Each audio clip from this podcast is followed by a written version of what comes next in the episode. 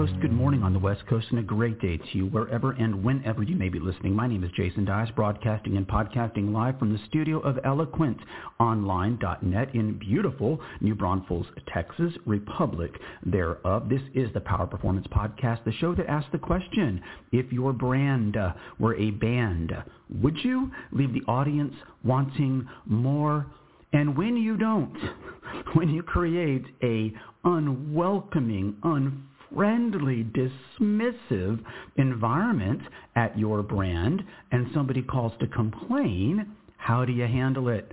Of course, last week we celebrated 700 shows, but last year we started doing a monthly episode with our retail banking coach, John Wilkening from Notre Dame Federal Credit Union, and I thought this is a perfect one to enlist John's support on. And so today on the show, after the break, you're going to hear a real conversation with myself and a manager from Brighton Collectibles down at North Star Mall in San Antonio, Texas, Republic thereof, about something that happened there this past weekend. Now, let me tell you, when I made the move from speaking professionally at over 400 corporate events, I did that for almost 10 years, to doing the podcast, one of the biggest changes was that when I was speaking professionally, I could see the reaction of the audience, or if I was doing training, I could see the reaction of the participants. You lose that in the podcast. Now that we've gone back to our roots and releasing these shows on Friday afternoon, I don't know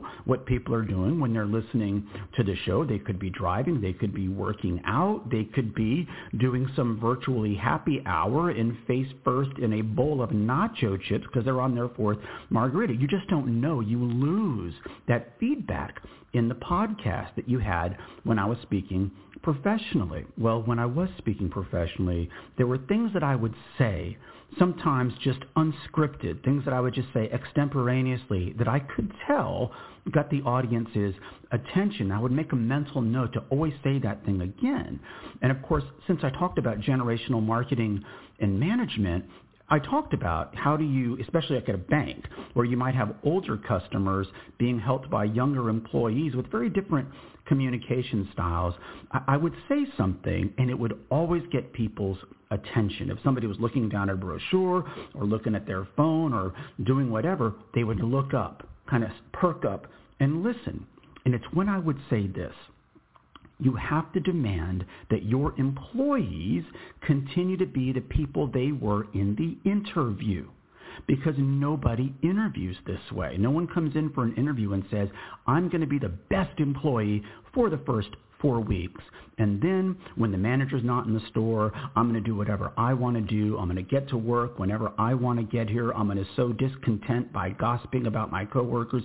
Nobody interviews that way. And so one of my signature lines was, when they stop being the people they were in the interview, you stop being the people who pay them. It is a simple social contract. And so today we're going to let John take a crack at this conversation. Um, went into Brighton Collectibles at the mall last week. And it's a great metaphor for banking. You know, you, you have so many option now, options nowadays when it comes to banking and in any retail business, really, that you shouldn't treat anybody badly. And yet that's exactly what happened to myself and my wife this past Saturday at Brighton. And so we're going to talk about, okay, people will complain, mistakes will happen, everyone has a bad day, but how you handle that complaint can you take somebody that is complaining and turn them back into an advocate for your brand?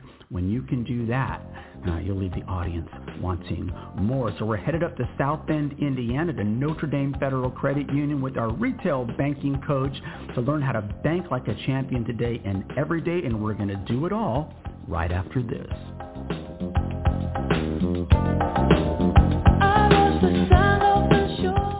For over 12 years and over 700 episodes. Conference quality information without the expense report. This is the Power Performance Podcast.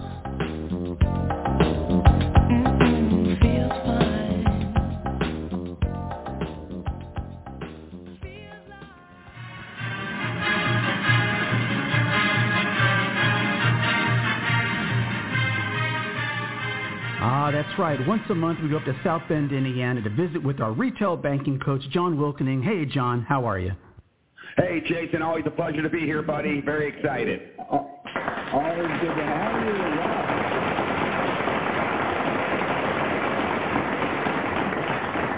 Of course, last week we celebrated 700 episodes here on the program, but this is the 13th time we've had John on for our monthly special, Bank Like a Champion, today. And I wanted to ask him, since we refer to him as our retail banking coach, and on this week's program it just could be retail coach, I said, what is the difference between coaching and managing? You know, manager, managers, they really tend to, um, they lecture, they pontificate, uh, they talk at you, they're preaching. In the coaching, you know, you're trying to draw back from the employee. You want them to, hey, what were you thinking at this moment?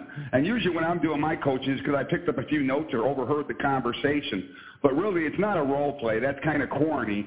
But the fact of the matter is, you want to get them to talk back. It's a true conversation. You know, when you're coaching, you're really listening to understand. So then you can improve the employee. And and, uh, and when you're managing, you know, so many times uh, you're you're listening to respond. You know, many people do that. So uh, for me, I always try to listen to understand and put myself in the employee in, in the partner's uh, place and have a real conversation. Versus this is the way we did it in 1975 when Carlton Fisk won the World Series game. They did win the World Series game. That was Game 6, as every true lifelong Red Sox fan knows. They did not win the World Series, however. I remember that very well, and having to wait 29 years until the Red Sox did. John and I both love the Boston Red Sox. My parents are from Massachusetts, even though I proudly am Texas-born and bred. Well, today on the show, we're having, like I said, a real, relevant, real-life retail experience that we're talking about. And I thought it was so perfect because when my wife and I went down to the mall last Saturday, the mall is a great example of whatever marketplace you're in. You know, in banking, there are dozens and dozens of banks here in New Braunfels, Texas, Republic thereof. You have all kinds of options online. It's exponential online. And one thing I have learned over the years, which is incontrovertibly true, whether it's banking or any industry, is that people will actually spend more time talking about bad service than great service. And I asked John if he had found that to be true in his experiences. Oh, that's a hundred percent, you know, true. They say, you know, again, they, the, the out there in the, you know, in the stratosphere, but you know, marketing people have been saying for years that, you know, you give good experience, have great experience. They tell nobody, no more than two people. But a person that has a terrible experience, they're going to tell ten, and it's 100% true. It is 100% true. And of course, we get about a thousand hits on this show every week. So I'm about to tell a thousand people about this experience, maybe more. Well, we're at the mall, um, and what's so interesting about this is we're going to a store called Brighton. It's like a ladies' boutique, very nice. I had purchased for my wife many years ago this beautiful Texas charm bracelet. They're not cheap, by the way. Brighton is not a crappy little store. And so think about that as we walk in it's obvious that we're repeat customers. We have this item full of charm bracelets. And I got to tell you, from the very beginning, the second we walked in, it just felt off. First of all, the mall was packed, and this store was empty. And so I thought about it on Sunday, and I thought that we were doing, you know, we're doing the Bank Like a Champion show this week with our retail coach. What a great opportunity to use some real-world experiences. And so on Monday, I contacted the store and spoke to the manager. Very nice forthcoming call with the manager. And so that's what you're going to hear here. That call went on for seven minutes. I've edited it down to about four minutes. And just so you know, here in Texas, it is not illegal to record someone. We have single consent. Only I have to know that the call is being recorded. So we're going to play it, and then we'll get John's take, our retail banking coach, after the call. Here we go.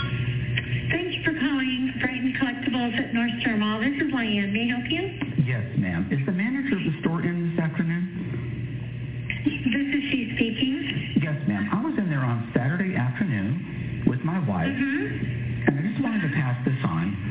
We we visited several stores at North Star Mall that afternoon, but the service at Brighton was absolutely terrible. Oh, I'm sorry to hear that. And, you know, we were there for something. I've, I've spent a lot of money at Brighton over the years, uh, a place that we like. And, I mean, I went to Dillard's, we went to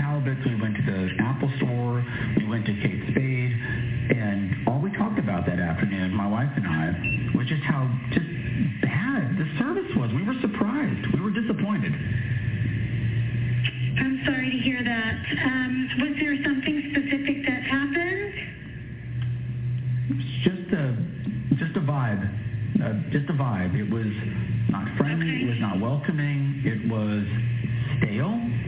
It was unhelpful.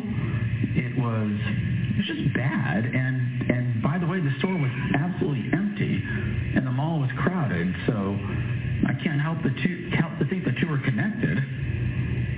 Mm-hmm. Were you working Saturday afternoon? 'Cause you don't sound all that concerned about it. No, I am concerned. I'm, not, I'm actually taking notes as Oh. you're talking. Sorry about that. No, it's okay, yeah. Um, um, yeah, sorry. I'm, I'm just because I have to go back and address it with the team. And no, I was not actually here, and that's what concerns me even more.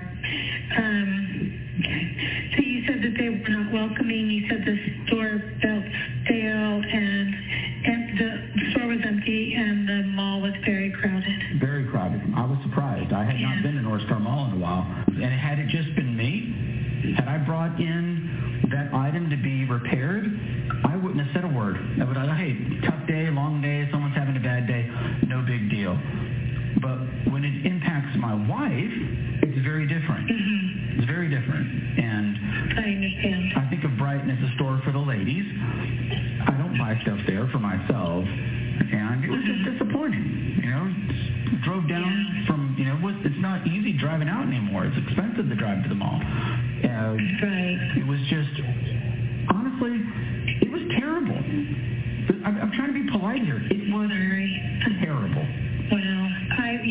I will talk to the management team that was here um, to let them know your, of your disappointment.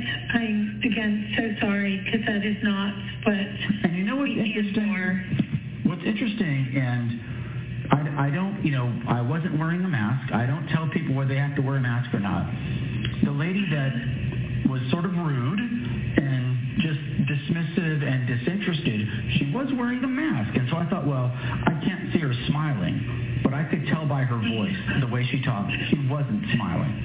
She was, mm-hmm. it's like she was irritated that we had walked in and there was nobody there.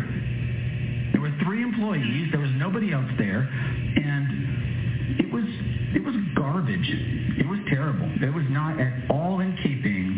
I think of Brighton as an expensive brand. You spend real money when you go to Brighton, and you shouldn't get treated like you're at some crappy, you know, five and dime.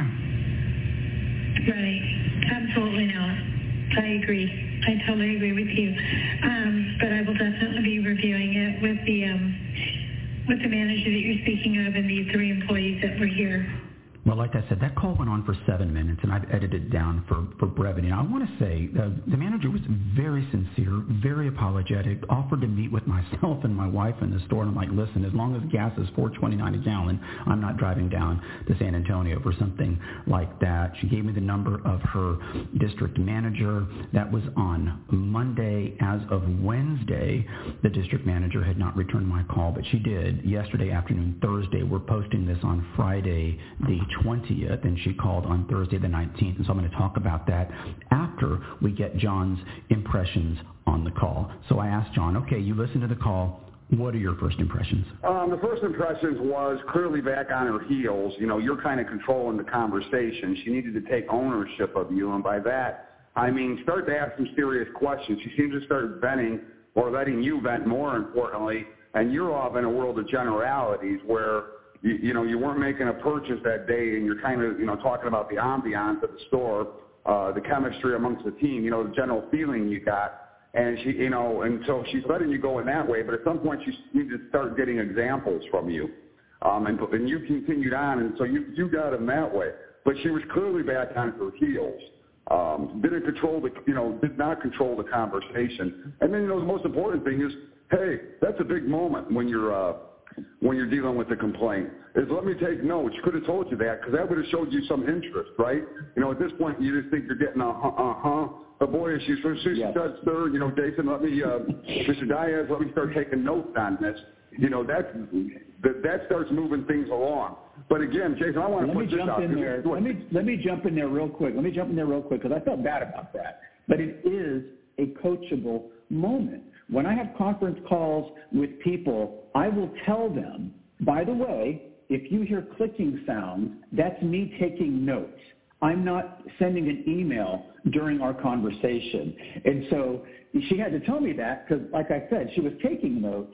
But to me, it just sounded like she was disinterested. But, you know, that's actually a really great point. You should tell people what you're doing because I wasn't on FaceTime with her. I was on the phone. And the skills are very different on the phone, aren't they? Oh, absolutely. I mean, you know, you have to, you know, when you're on the phone, you need to, you know, your behavior's different. You don't have your friend body language to say, hey, I'm really interested. There's no head nod. You can't do that. Right. I mean, so some, sometimes the typing on the keyboard is uh, the nodding of the head, or I'm grabbing a pen here.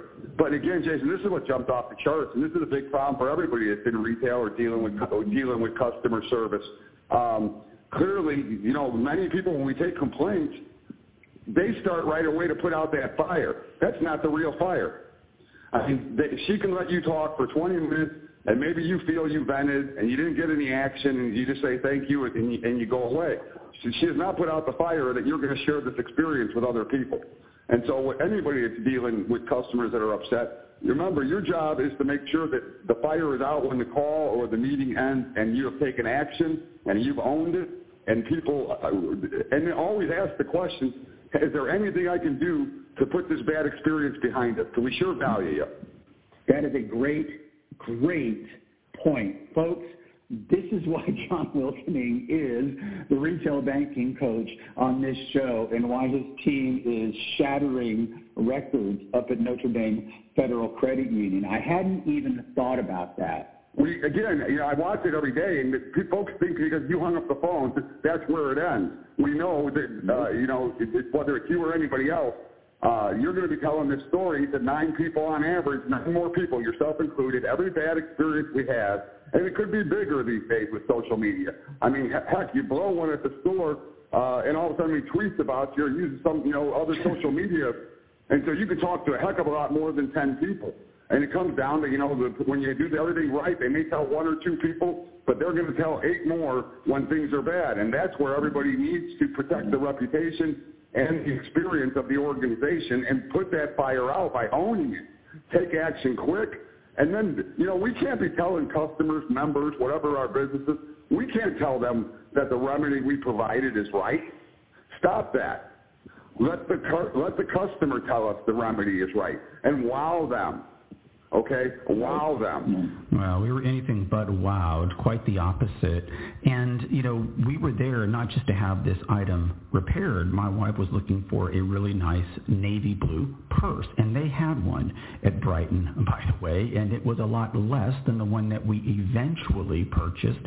I didn't. Well, we well, we purchased at Kate Spade, and so maybe that's why I'm so upset about this. No, seriously, it, it is absolutely true that there is a cost to bad service that will never be truly accounted for. Isn't that true, John? Oh, absolutely. You don't know. You, know. You don't know that something somebody did five years ago that's not even with the organization or with the store anymore, and folks still won't come back. I mean, there is. It's never ending if you don't put it out. But you know what? If you have an issue, and so many times when we give references of a place, do business with this place.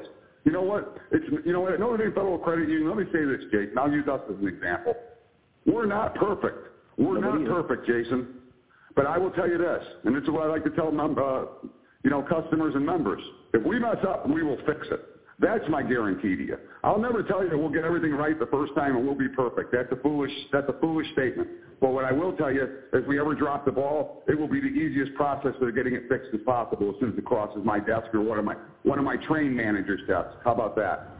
Well, I think one of the key things that John said was that you have to take that complaint and deal with it in such a way that it doesn't get put out there on social media or on a national banking podcast. The trickiest thing, I think, is taking someone who is now dissatisfied and doesn't want to come back to the brand and turning them back into an advocate for the brand. And that's the real skill, isn't it, John? That is the skill. You know what? I mean, I'm on the show for the 13th time uh, because you and I had a disagreement about a LinkedIn post, right? Uh, That's picked true. up the phone and we dealt with it. Um, we're the walk-in example of this. Remember, when I think about our show, Jason, because we're different in so many ways, I think about the old CNN Crossfire show sometimes. Uh, but we have, you know, we have great respect for each other and we try to put our heads together and, uh, you know, see what's happening out there in the world. But you're 100% right.